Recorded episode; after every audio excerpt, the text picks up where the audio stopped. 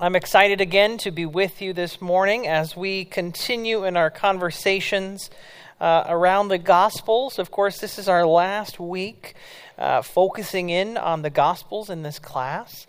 And we're going to kind of jump through a lot of different things rather than a conclusion, because we spent the last four weeks in all the books, and the, the, the first week was kind of a broad overview of what the Gospels are all about. This week, we're going to go and talk about. Uh, a grab bag of topics, um, and we'll see what those are uh, here just right now. So, outline some questions to always ponder as we approach the Gospels. Re- oh. Next week? next week there is no, yeah, I was going to say at the end of class, but uh, I can say now too. Next week there is no Sunday school because it is Easter.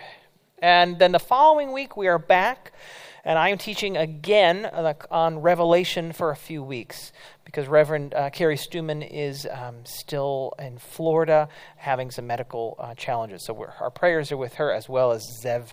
Um, so I'll be taking Revelation, and then Lin- Reverend Linda Leon will be with you, which is be very exciting. So uh, as we conclude our discussions in the Gospels um, this morning, we'll talk about uh, a handful of questions to always ponder, realizing that even if we are not talking about the Gospels on a weekly basis anymore in Sunday school, we still hear sermons on them almost every week. We still are reading them and hearing them. These are the stories that we live by, right? So we always have to engage in them. And when they start to get a little stale, when you think you know the story well enough that you don't you start to tune out, what do you need to do to re-engage? What questions do you need to start pondering? So we'll look at some of those We'll talk about some images and symbols of the evangelists. You've seen these along the, the, along the way, but we'll really focus in on them. Talk about the development of the canon uh, in a conversation with apocryphal versus canonical gospels. We'll talk about the fourfold gospel or harmony, right? Which is better, a harmony or the fourfold gospel, and why? Uh, we'll talk about a fun thing called agrapha Jesu, ipsissima vox and ipsissima verba. If you don't know what those are, that's okay. You will in, in the next hour. Um, then we'll talk about something really fascinating that's just blown me away this last uh, these last few months um, from N.T. Wright. We'll talk about some of his conclusions about exile and the Gospels, and then we'll end with a conversation on the historical Jesus. So we have a lot to cover this morning but we'll zoom through it, and you have everything there in your packet. If I have to zoom through, um, you can revisit it. So I'm not going to read through all of these, except to say that there are always questions we can be pondering as we read the Gospels, or really any text, right? But for the Gospels in particular, knowing um, these types of questions like who's the author, who's the audience, when was it written, what are some of the emphases, how does this particular gospel writer, evangelist refer to God, Jesus, and the Holy Spirit? Do we see more of the divinity or humanity of Jesus emphasized?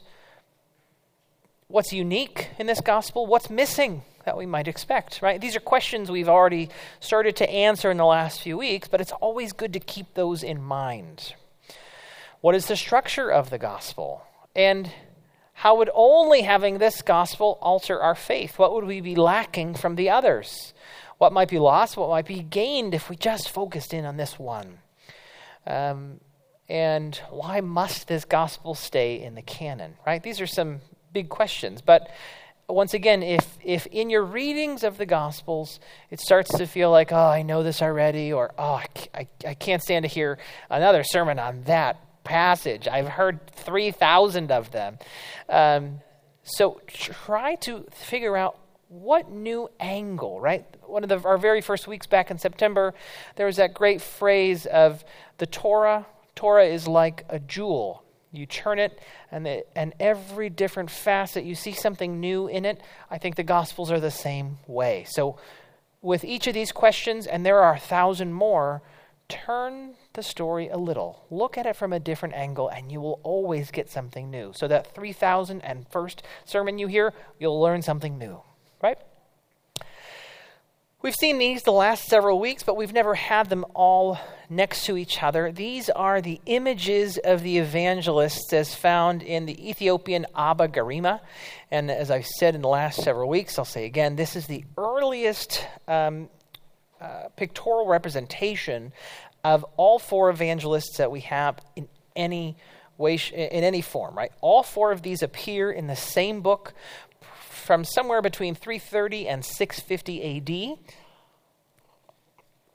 And here you've got Mark and Matthew and Luke and John.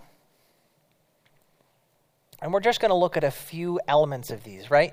You notice that um, Matthew and Luke are very similar, right? They stand on the same pedestal.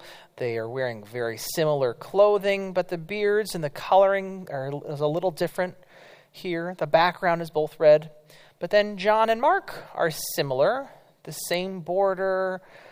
They, uh, he's, they have the same similar pedestals, but he is seated, he is standing.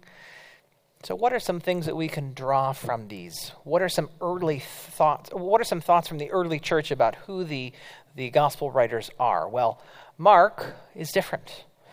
Mark, um, I put these are not the order that they appear, right? But I put them in this order because they're the order that we talked about them. But Mark is different. And for some reason, they say, well, Matthew and Luke are very similar. Um, and they visually represent that. And we know that because of the synoptic problem we've been discussing. But a few other things that are noteworthy. Here you have uh, Matthew, Luke, and John. And you notice that they've got something in their hands. What do we think that is? It's not a hard question. Anybody? Gospels? Is that what we said? These are the Gospels. Um, and we know this because there's a cross and there are little circles here which would have been jewels. And in the East, jeweled covers were only used on gospel books, right? So we know that these are the evangelists. Uh, and that's what they're holding. We also uh, juxtapose um, Mark and John. Uh, we've already talked about those things, but they also both have something, oh, a new word for me, uh, amaphor- amaphorion. I've never even heard it, just seen it in this book alone. Uh, a bishop's white scarf. Um, they're both wearing one if you get up really close and look at that. Um, and all of the, the attire is fitting except Mark. Mark, for some reason, is, is in classical uh, anach- it's anachronistic. It, it, would not have been the, the clothing he would have worn, but some kind of a classical uh, attire. And John is wearing ecclesiastical dress consisting of a brown, brown chasuble, uh, which was the robe worn by priests and bishops when they celebrated the Eucharist. So. Hmm? This? Ah, no. It's yeah. It's hard to see. Actually, I could have zoomed in on that. I guess uh, it's actually the idea is that he's at his desk and he's writing. So the other gospel writers are standing there with their book already finished, and for some reason Mark is there, and this is his desk. Um, you know, the legs of the desk, the the, and then this is the actual book. Good question. Yes. Sure. What's the question, Fred? Okay.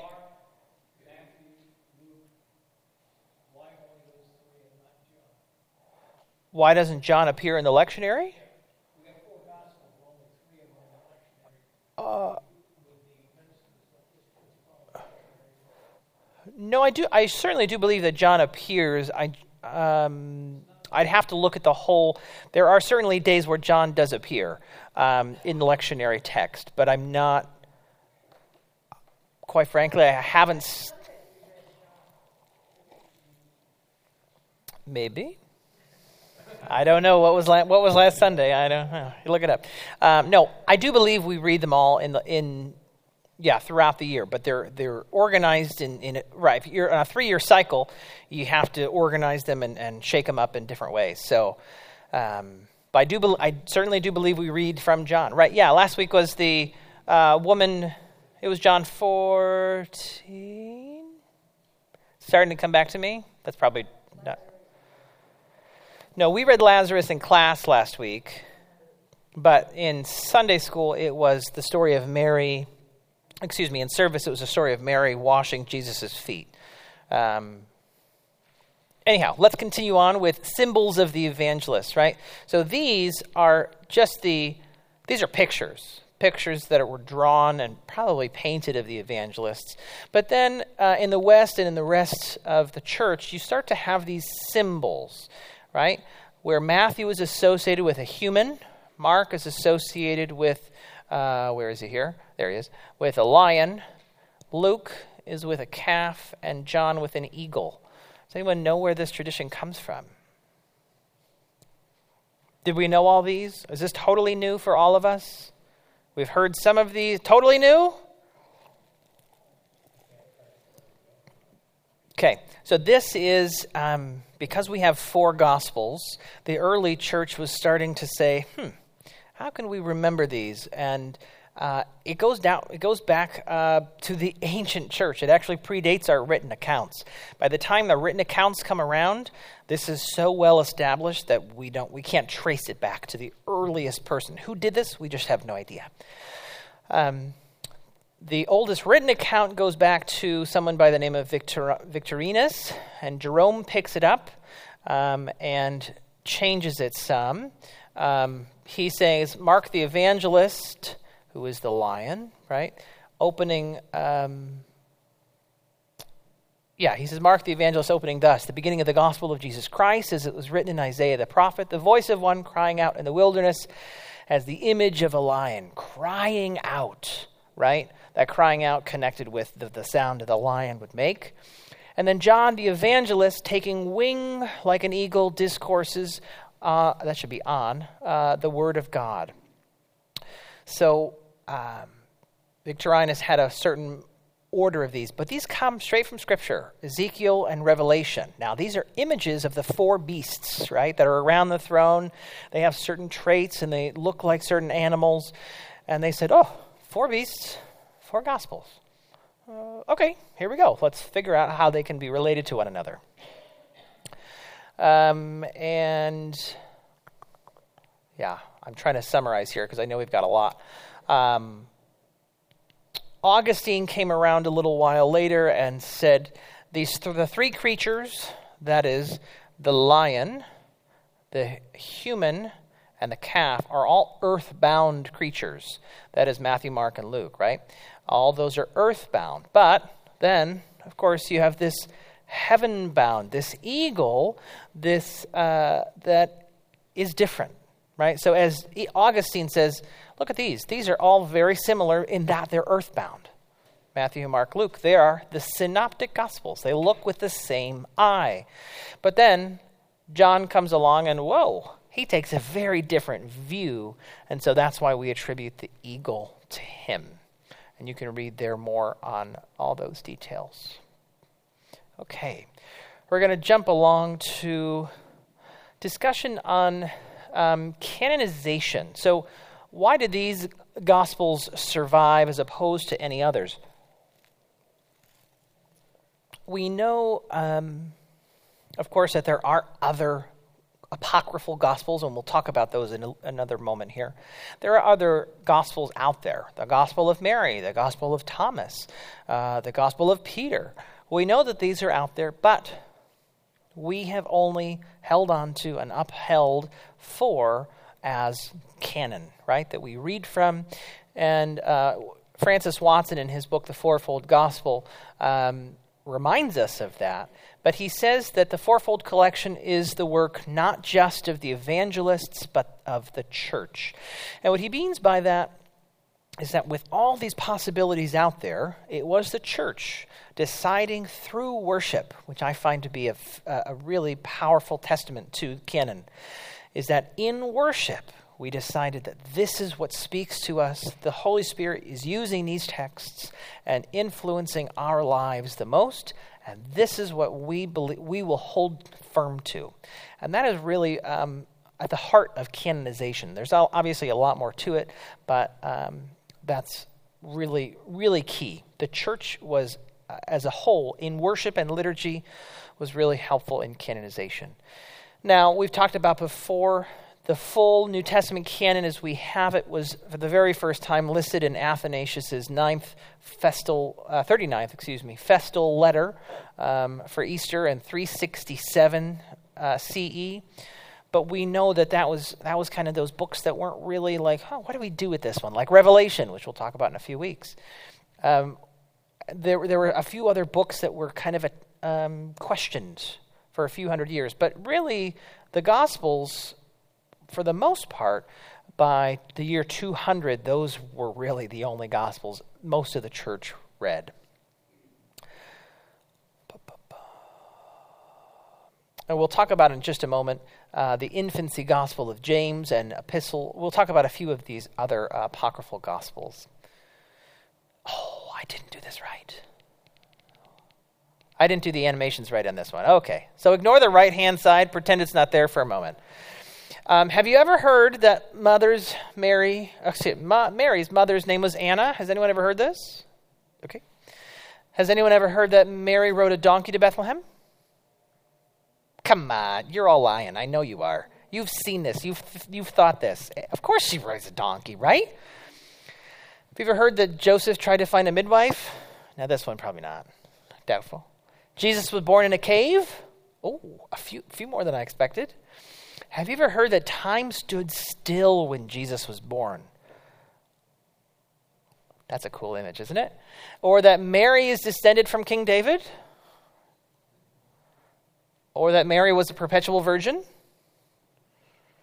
If you've heard any of those things, you have heard them because they appear in the Proto Evangelium, also known as the Infancy Gospel of James. Have you ever read it? No? But you know the traditions from it. So, uh, Bockmuehl, who is uh, a, a book I read this last year on ancient apocryphal gospels, he says, quite unlike any other non canonical work, this gospel, this infancy gospel, has profoundly shaped how most Christians, through this, that should be ages, through the ages and into the 21st century, have understood and imagined the Christmas story, regardless of whether they have e- ever even heard of this text. Look in the Gospels, the infancy narratives of only Matthew and Luke, right?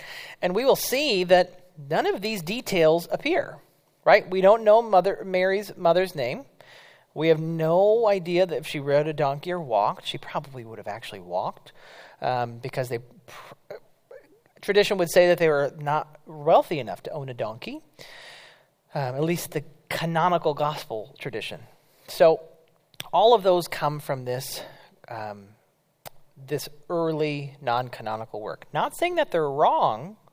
We're not saying that. We're not drawing the line between non canonical and canonical and saying, well, these are obviously right and those are obviously wrong.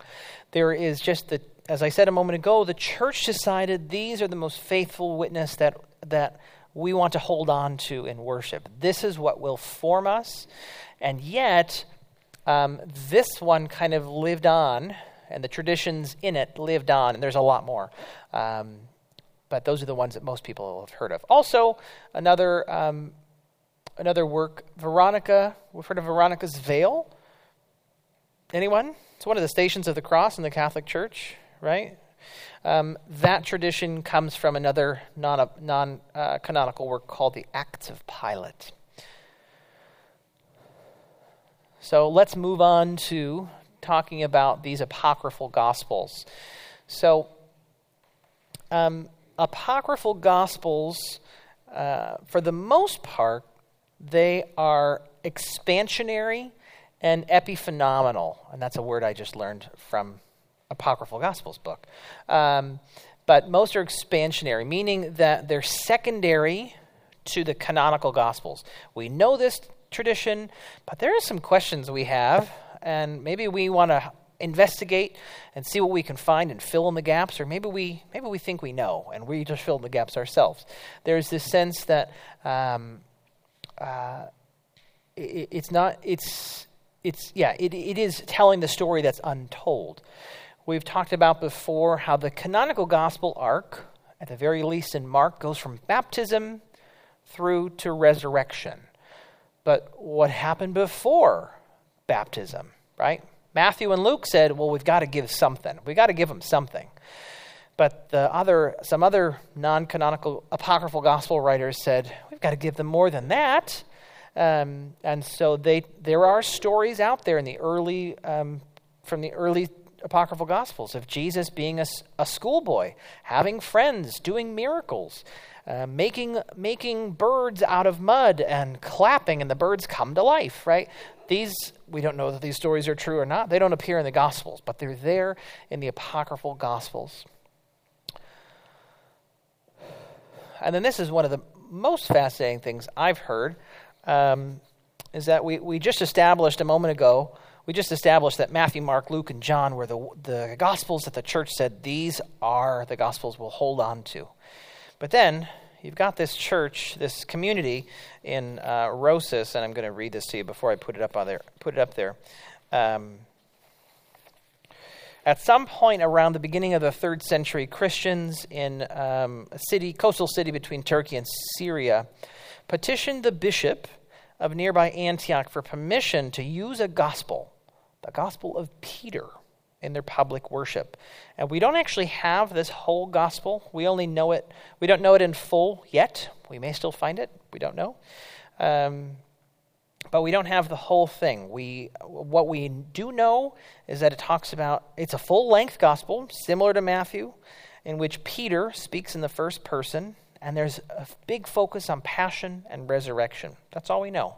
But this church, this community decided this informs our faith. This is transformative for us. And so they petitioned to use it.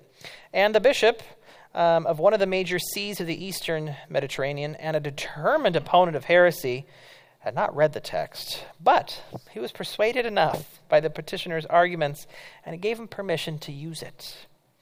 So, um, Yes, the four, only the four, but there's some wiggle room in various communities around. Um, but yeah, so beyond the Gospels, there's also the sense um, that we need to fill in the gaps of the larger stories, or there's things that the Gospels aren't quite telling, but the epistles know about. So in 1 Corinthians 5 15, 7, then Jesus appeared to James, this is talking about the post resurrection. Then Jesus appeared to James and to all the apostles. Doesn't appear. This, this appearance to James does not appear at all in any of the Gospels. So it's no surprise then that we get um, we get other Gospels that say this is important what happened when Jesus went to James. We all want those stories, right? I wish they were recorded in the non the, the canonical gospels because I want to know what is the tradition saying. I need more stories for Holy Week, more stories for Eastertide. Well, the gospel according to the Hebrews comes along, which Jerome tells us about, and there's this narrative of the risen Jesus handing his burial shroud to the servant of the priest before appearing then to James, James the just, and breaking bread with him. So there is this sense that, once again, there's a gap. We have a bit of a story, but we, we need the rest. There's an expansion. This isn't changing, right? Epiphenomenal. It, it's not, it, it adds to it without changing the whole story, right? It's not like Jesus wasn't raised because of this story. No, no. This is just an expansion. It doesn't affect it, but it's filling in the gaps. And for the community in where James is the brother of Jesus is particularly prominent apostolic figure, this would be an important story to hold on to, right? Okay. We're jumping around a lot today, but we've got a lot of I hope interesting topics to consider and ponder. Next, we move on to a discussion of fourfold gospel or harmony. So, as we started this class on the Gospels, um, I tried to plant a seed that we, when we talk about the Gospels, we shouldn't just talk about them and think about them uh, as pictures of Jesus, but instead we should think of them as portraits. And when we start thinking of them as portraits, we can say, well, yeah, any of those could be Jesus. A picture is, is hard to, to argue with. A portrait, There's, there's the artist and his, you know, what tools are available to him, um, what medium is he or she using, uh, what does he want to portray, what does he want to emphasize. Those same things are present in the four Gospels. How do we um, portray, how do they portray Jesus? But with four, it can be a little confusing because there are there there are some tensions, there are some differences in how they tell the story. The chronology is not what we want it to be. That's because we have different expectations of of biographies, but these are ancient biographies. But still, there was someone uh, early um, church father named Tatian. Uh, who sought to combine and harmonize the four. Um, and so he wrote the Diatessaron, developed the Diatessaron, which we do not have the whole of it. We know that it existed, um, and that just Diatessaron just means through the four. So as we understand it, it was one book that told the story of Jesus from birth through death and resurrection and ascension. One, not four, but one. However, if we stand on this tradition of considering the Gospels each as a portrait, is this appropriate to harmonize them? Now's, now's the time for some audience participation. What's lost when we cut and paste different accounts of the life of Jesus? What might be lost? What might be gained? Any thoughts? Do you want to turn to your neighbor for one minute and talk about it? Do that. One minute. Turn to your neighbor.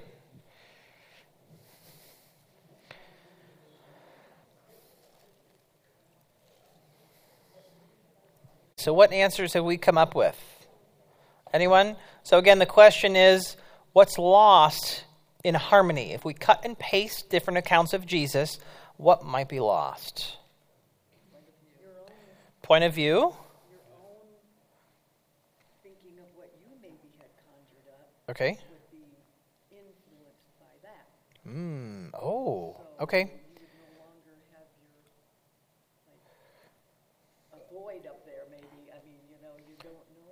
So are you saying that Tatian, the one who developed the harmony, he is too heavily influencing and cutting and pasting in a way only he would? Oh, that's an interesting point of view. Okay. That's oh, that's what you agreed to. Okay, Rich? Yeah, I think you could lose accurate. Hmm. Okay.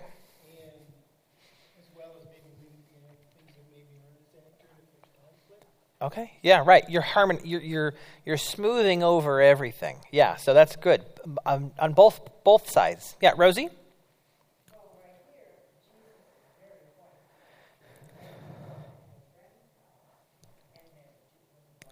Oh, sure. Right. Yeah. Right. So there's, and in that there is a, a cultural difference and an understanding but also, um, yeah, I grew up with white Jesus, right? We have white Jesus in the sanctuary all over the building. But Jesus was Middle Eastern. He was probably closer to black than white in our in our modern, you know, bichromatic system of black or white. He was probably in between, um, and not not quite this European looking, right? So so in that, coming back to Leanne's point of if Tatian were a lighter skinned person and he had certain proclivities, you know, to, against or you know for or against certain things, he may have a bias and take cut and paste from certain places instead of others. Um, so yeah, this is my answer, but what you all kind of hit on. If each evangelist writes with certain emphases and motives in mind, blending them together leads to a distortion. Um, and eventually the Diatessaron was abandoned and the fourfold gospel was embraced. Um, but here, we recognize each of these four portraits. But do we recognize those that one as Jesus? Not quite. Not quite. And so I am of the mind that while harmonies can be helpful, right? There's even the the story that came out probably within, probably around eight ten years ago. Um, it tries to tell the very, you know, the, the bare bones, the basics of the whole Bible without the books, right? It's a harmony of the modern age, and it, it has a good purpose um, to tell the full story. But if that's the text upon which we base um, sermons and, and, and deep scripture study, um, I think it's a distortion like this. Okay. Now we're going to move on to agrapha Jesu, which are the unwritten sayings of Jesus. We talked about, of course, the Gospels um, say certain things, tell what Jesus said, right? But then you look in the rest of the New Testament, and there are some things that we are surprised to find. Over in Acts 20, it's more blessed to give than to receive. Well, that sounds like Jesus, right? sounds like Jesus. It only appears in Acts, doesn't appear in the Gospels. Um, and scholars looking at those other apocryphal Gospels, they say they may uh, preserve other agrapha. Um, like over in uh, Second Clement, and it's, because, it's not just because it appears once; it beca- it's because it appears numerous times, and it sounds like Jesus. There's something very um, uncanny in certain certain writings and certain quotes that appear in these apocryphal texts. So there's a dialogue with Peter in which Jesus encourages the disciples to be as sheep, even in the midst of ravenous wolves. We could hear Jesus saying that, right?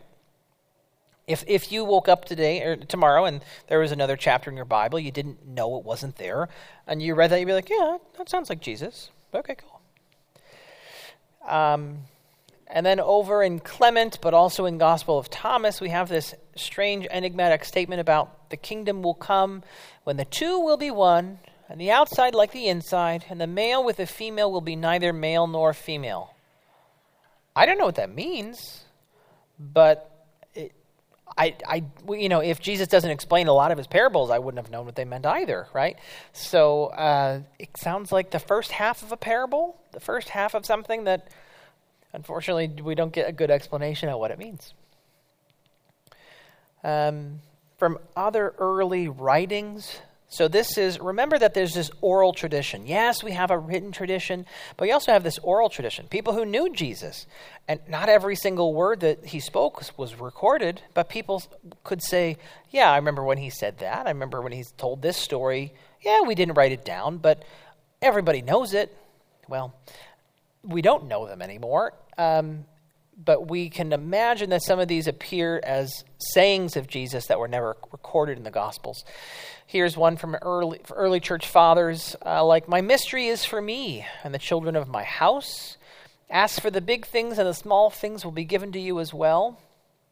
Um, and again, these sound like something we could expect Jesus to say. They're not the words we have in the Gospels, but we could expect them expect Jesus said these. And there are many more. These are just a handful. Um, but what's helpful is to remember that the Gospels, um, they preserve a certain part of the story. They have certain motives and emphases in mind. They, they're not seeking to be comprehensive. They don't want to record every single word that Jesus ever said. That's not their point. Yeah, Nancy.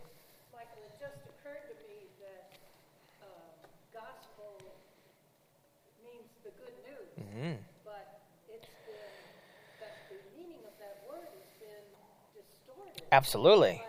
this is the story, and that's all there is, and this is it. Absolutely. There's a whole lot more to it. There's a whole lot more to it. Um, I want to come back to something that we uh, looked at way back in September, um, talking about how do we approach any topic, right? We can approach it from a big the, from a macro point of view, what is its place in the world, right? The Gospels, how do they relate to the other, other any other written texts of the same era, other Gospels?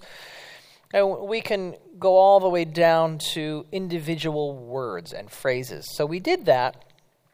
Um, we talked about potential phrases, right, that Jesus may have spoken. Um, as we consider words, the words of Jesus, something, this is, so I, I'm trying to bring two different things together here. I'm trying to say that we can study the Gospels from the, the macro point of view all the way down to the micro, but even within that, there are certain places we can go. Right, so it's again that the like the Torah is a jewel that we turn around and and every facet we learn something new. Same with the Gospels. And I heard this for the very first time in seminary class, and I thought, that professor is crazy. There's no way that's true. Um, but I've been won over. So um, if you if you think I'm crazy at first, give me another minute.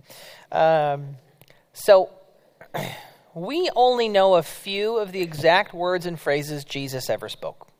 A few, a handful. What? Because he spoke Aramaic. New Testament was written into Greek, and some of the words that he spoke were transliterated into the Greek. Now you'll say, but but they were translated. They were translated. Yes, we've talked about in this class that any translation is already interpretation. Not saying that we can't get back to the words of Jesus, but what I am saying is that we only know a few of the exact words that Jesus spoke. Those are Talitha cum from Mark 5, Ephphatha, Abba, Raka, Mammon, Eli, Eli, lama sabachthani. Right? So Jesus speaks this from the cross, right? So this is, little girl, get up, may your uh, be opened. Father, this is like uh, crazy, stupid person. Um, and mammon is money, and then Eli, Eli, or Eloi, Eloi, whichever one you take. Lamak sabachthani is an Aramaic, Aramaic um, paraphrase of Psalm 22 um, which is, My God, my God, why have you forsaken me? Right? Speaks it from the cross. Those are the only words we have of Jesus. The exact words, ipsissima verba. Now, ipsissima vox is kind of what we were leaning into a few moments ago. We were talking about the agrapha Jesu, which were um, the very voice, things that we can imagine Jesus saying, right? Because we have all of this, uh, this base, this foundation within the Gospels. Um, and Ipsissima Vox describes this um, view that the uh, New Testament gospel accounts capture the concepts Jesus expressed, but not the exact words. Ipsissima Vox is uh, then contrasted with Ipsissima Verba, the very words. These are the only words that we have that Jesus spoke. Do you think I'm crazy yet? Nobody's walking out? Now, what is its importance? It just it helps to helps us to recognize that there is some distance. Because with all translation, right, one of the biggest things I hear from um, non-believers is that they try to say the Bible is just it was translated again and again and again, and so you can't trust it. And I'm, I don't, I'm not saying that, and I'm not affirming that here. Instead, I'm saying we need to be honest with what we've got and there is some distance between the Aramaic Jesus spoke and the Greek into which it was translated. Is there so much distance that there's distortion? I don't think so. But there's distance. And so when we know that, we can claim that, then we can have a, a, a coherent and, and, full conversation with someone who says, well, the Bible can't be trusted. It was translated again and again and again. No, we have all these manuscripts. We have a good base text. We know what the, the Greek and the Hebrew said. And yeah, there's a few parts that are a little unclear. And when you come to a conversation when someone's totally thrown out the Bible and you say, yeah, there's it's complicated. And they're like, whoa, it's not just, you know, there it is and I'm going to accept whatever it says. When you come to a conversation like that, I find it's, it's helpful um, to admit, yeah, there are some challenges here. And then you can have a dialogue rather than but it's the word of god and everything in there you know well what's the base text? What's the yeah. So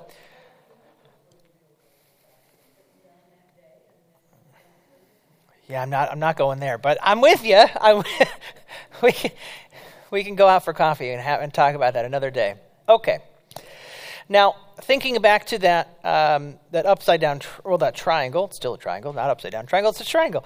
Um, thinking back to the macro versus the micro, right there in the middle, there, um, when you start thinking about overarching narratives, the meta narrative of Scripture, this is one of the uh, a hard book, but a good book. It's about 180, 200 pages long.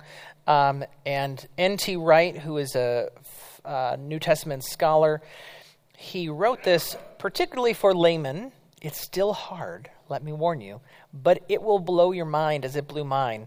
And he references a lot thicker, you know, he, he, he's written four or five other thick, thick books, and this is kind of his summary of everything he talks about in there. So it's worth getting. But he talks about when we read the Gospels, there's a meta narrative that we aren't really clued into that we should be. And when I read this, it was like someone took that jewel of Torah, right, that we are talking about, and and flung it up in the air and just hit like and and hit it with a light and just whoosh, everything is lighted in a new way entirely because of this. And we've got to remember back to the exile. So um, the people of Israel, this is they built the temple, and around 5 590 um, BC, uh, the temple is the residence of God, right? And the Holy of Holies is there. But then um, there is a destruction of the temple. People are taken out into exile. And the question is never really addressed in the text, the holy text of the Hebrew Bible. Where does God go when the temple is destroyed? Where does God go? The text does not say. Um, and so N.T. Wright, and he's not the only person who who uh, holds to this idea, by the way, which is important. Because uh, if he were, I would say this is bogus, right? He's not the only one who believes this, right? There's um, so they're exiled for about seventy-ish years, and then the people are let uh, are allowed to come back, right? So there's this geographic return, and eventually the new temple is rebuilt. But something's going on. There's no uh, theophanic procession back, right? God doesn't appear right? Remember when God, uh, God led the Israelites through the wilderness onto the promised land? There was a pillar of cloud by day to protect from the sun, a pillar of fire by night to keep to light the way. Uh, we don't have that. We don't have that in the story. So, uh, where is God? And this is directly quotes from uh, Challenge of Jesus. Uh, Wright uh, says, At no point do we hear Yahweh has uh, I don't know what that, that notion not be there. At no point do we hear that Yahweh has gloriously returned to Zion. At no point is the house again filled with a cloud that veils his glory. At no point is the rebuilt temple universally hailed as a true restored shrine spoken of by Ezekiel. No new festivals invented. That we know the Jews loved the festivals, right? They had so many of them. I can't even keep them all straight. But you think this would be a big one, right? We're back. The temple's here. There's nothing. There's no new temple saying um, this is a new era. And at, at no point either is there a final decisive victory over Israel's enemies or an establishment of a universally welcomed royal dynasty. We're not going back to King David. Something is not quite right. We're back, but we're not quite back. So, if that's the case, if the, te- the second temple isn't quite the same as the first temple, then we have to start thinking about how Jesus tells the story of God. How does he relate to the story? And he talks about the story of the kingdom in such a way to indicate Israel's long, long exile was finally coming to a close. Because if God didn't come back into the second temple, when did God come back to the people? In Jesus. That's right. So this is the moment. This is the theophany. This is the point where, where God makes himself known in Jesus. They had to wait a long time. They built the temple, and then God didn't come back. Jesus, in, in the same way that he did back in the promised land. Instead, God comes back in Jesus. That could be part of the reason why Jesus says, I'm the new temple, right? Forget about the temple, right? Um, there, and there are lots of stories that Wright goes into. He talks about um, the prodigal son can be read as a story of exile, right? You were away, but now you're back, right?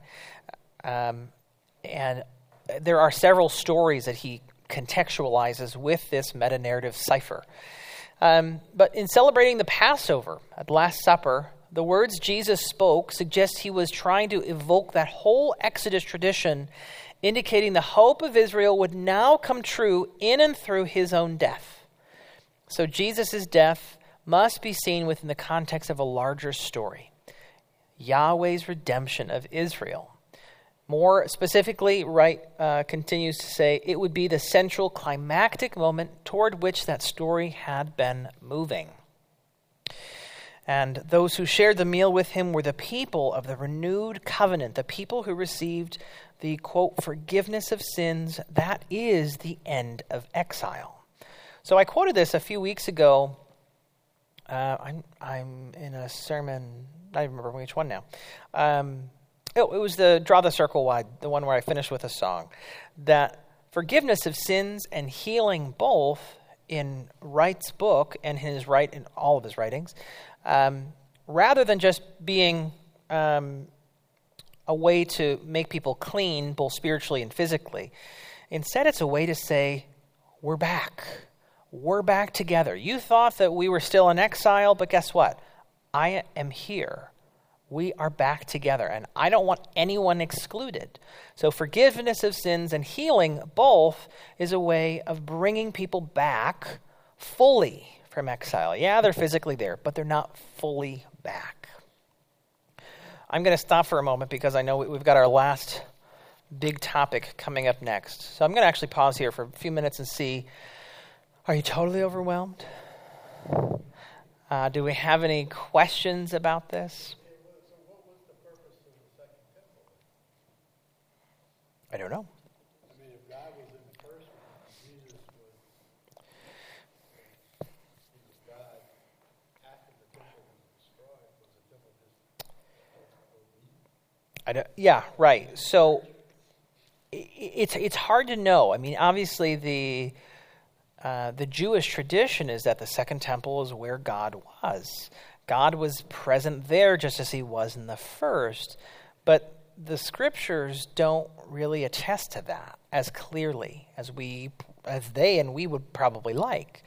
So N.T. Wright and others like him would say, well, if God's not really back, something else is going on. We're still in exile. God's still not back. Say that last part again.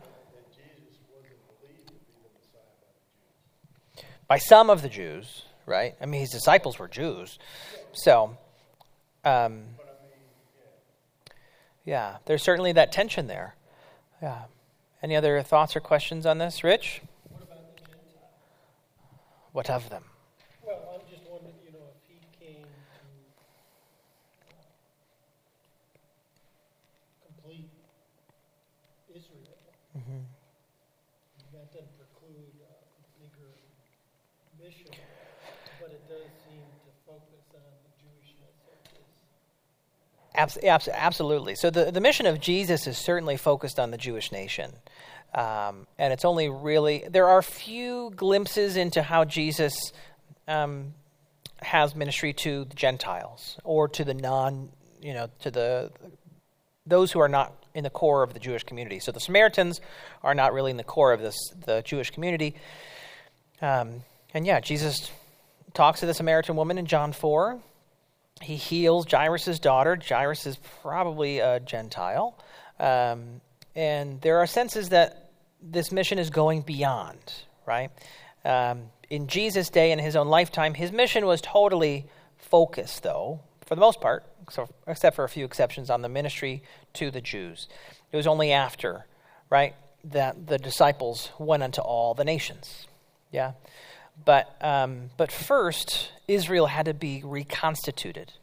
Israel, if this is the um, this is God's covenant people, this is the chosen people of God, they have to be made whole and brought back together before then the mission could go out. Yeah? Good question.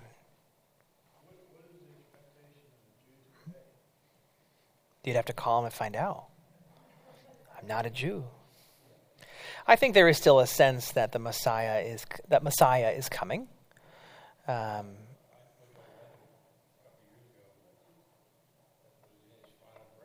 Oh yeah, yeah. Um, and we when we had um, the class, uh, the the Jewish confirmation class, come back in December, and they needed Christianity 101. We were talking with Rabbi Spitzer and and uh, their teacher uh, Ellen Schenkel, and we, we came to an interesting place of agreement. And and uh, I'll never forget what what she said. And she said, "Well, is it possible that your second coming will be our first coming?" And I said, "Oh, okay. I've never thought of that before." Um,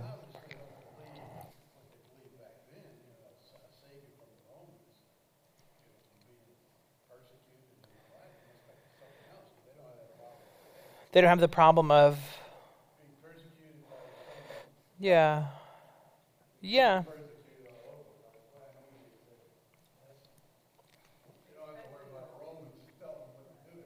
oh sure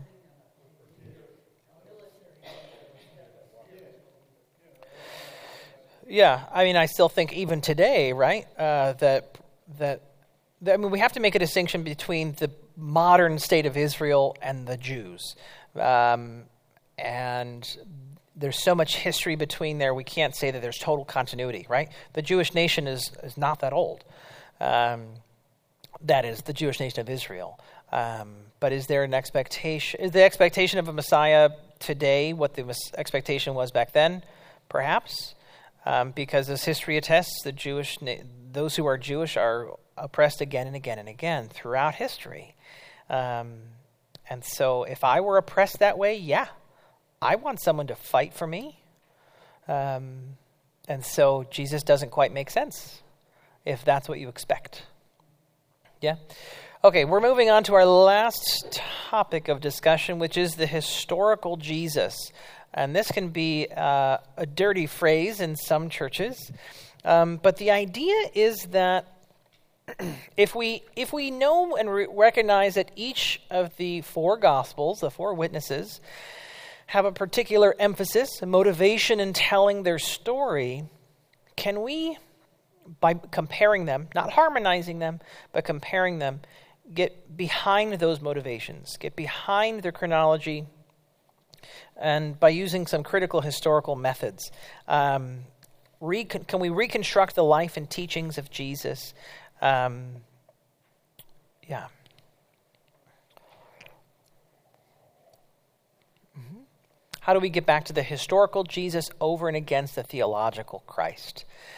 So that um, the early the evangelists had they had a belief in who Jesus was, and with those decades of reflection, they said, "Well, yeah, Jesus was X, Y, and Z," and then they also have this uh, um, their, their theology further develops, and so they see everything in a new light, right? Maybe they have a new, a new meta narrative cipher, and that's how they read everything now. But that maybe not that may not be how they read it initially, and that maybe not how they understood it initially. And so, in the last 200 plus years, there have been various um, differing eras or quests to search for the historical Jesus. We're going to zoom through these, they're there for your reference. Um, here's one modern scholar who I, I like to read, Marcus Borg, uh, meeting Jesus again for the first time. And I should say, when I say I like to read him, I don't agree with everything he says. I don't agree with most of eh, most. Eh, I don't agree with anything, everything anyone says, right?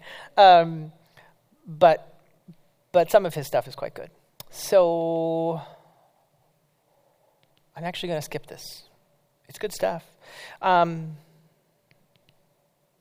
can I skip it? So there have been various quests trying to figure out if we had to say, just in a little word or phrase, who is Jesus and what is he really big about? What would we say? Well, uh, Marcus Borg would see Jesus as a Jewish mystic, some charismatic spirit person who was intent on revitalizing Israel. John Dominic Crossan uh, views Jesus as a radical peasant who rebelled against political and religious authorities. Okay, is that, is that Jesus? Is that the Jesus we see? That's what he sees. John Meier, um, in a great series called Mar- uh, Jesus the Marginal Jew, um, says that Jesus is a Jewish teacher who, by circumstance and choice, lived always on the margins of society. Um, speaking and acting in ways, I love this, that make him, made him appear obnoxious, dangerous, or suspicious to everyone. When you think about it for a second, if I'm a Pharisee, yeah, that, that describes Jesus pretty well. Um, E.P. Sanders, another uh, historical Jesus um, fellow, says Jesus is an eschatological prophet. He loves to talk about the end times. He always um, talks about them, and that is his mission, announcing a great future event that was about to take place. And then N.T. Wright describes Jesus as one who believes his vocation was to enact what Scripture said God would do, and he views himself as a prophet and the Messiah, understanding his destiny as symbolizing that of Israel. So, this is just a small selection. Historical Jesus is, um, as I said, it's a controversial field because you might say, well, we've got the Gospels. Just go there. If you want to know who Jesus is, go there. But they're portraits. We want a picture. How do you get a picture? That's harder to do. These, uh, the, these people in the historical Jesus quest of the last 200 years have said portraits are great. What did Jesus really look like? You know, this person says he's got a big nose. This one's got a small nose. Well, there's more small noses than big noses. Maybe he had a, a small nose, you know, or maybe he had a big nose. Right? He probably had a big nose. We don't know. Um, but that is that is the purpose of the historical Jesus. And I'll leave you going back to N.T. Wright challenge of Jesus. I'll leave you with one more uh, thought here. He says, "Look what happens." Ernst Käsemann said in a famous lecture in 1953 when the church abandons the quest for Jesus. The non-questing years between the wars, so World War One, World War Two, there was not it was there were non-questing years in his mind. They created a vacuum in which non historical Jesuses were offered, legitimizing Nazi ideology. And uh, Wright says, I would go so far as to suggest that, and this is the important part, whenever the church forgets its call to engage in the task of understanding more and more fully who Jesus was, idolatry and ideology lie close at hand. To renounce the quest because you don't like what the historians have come up with so far is not a solution.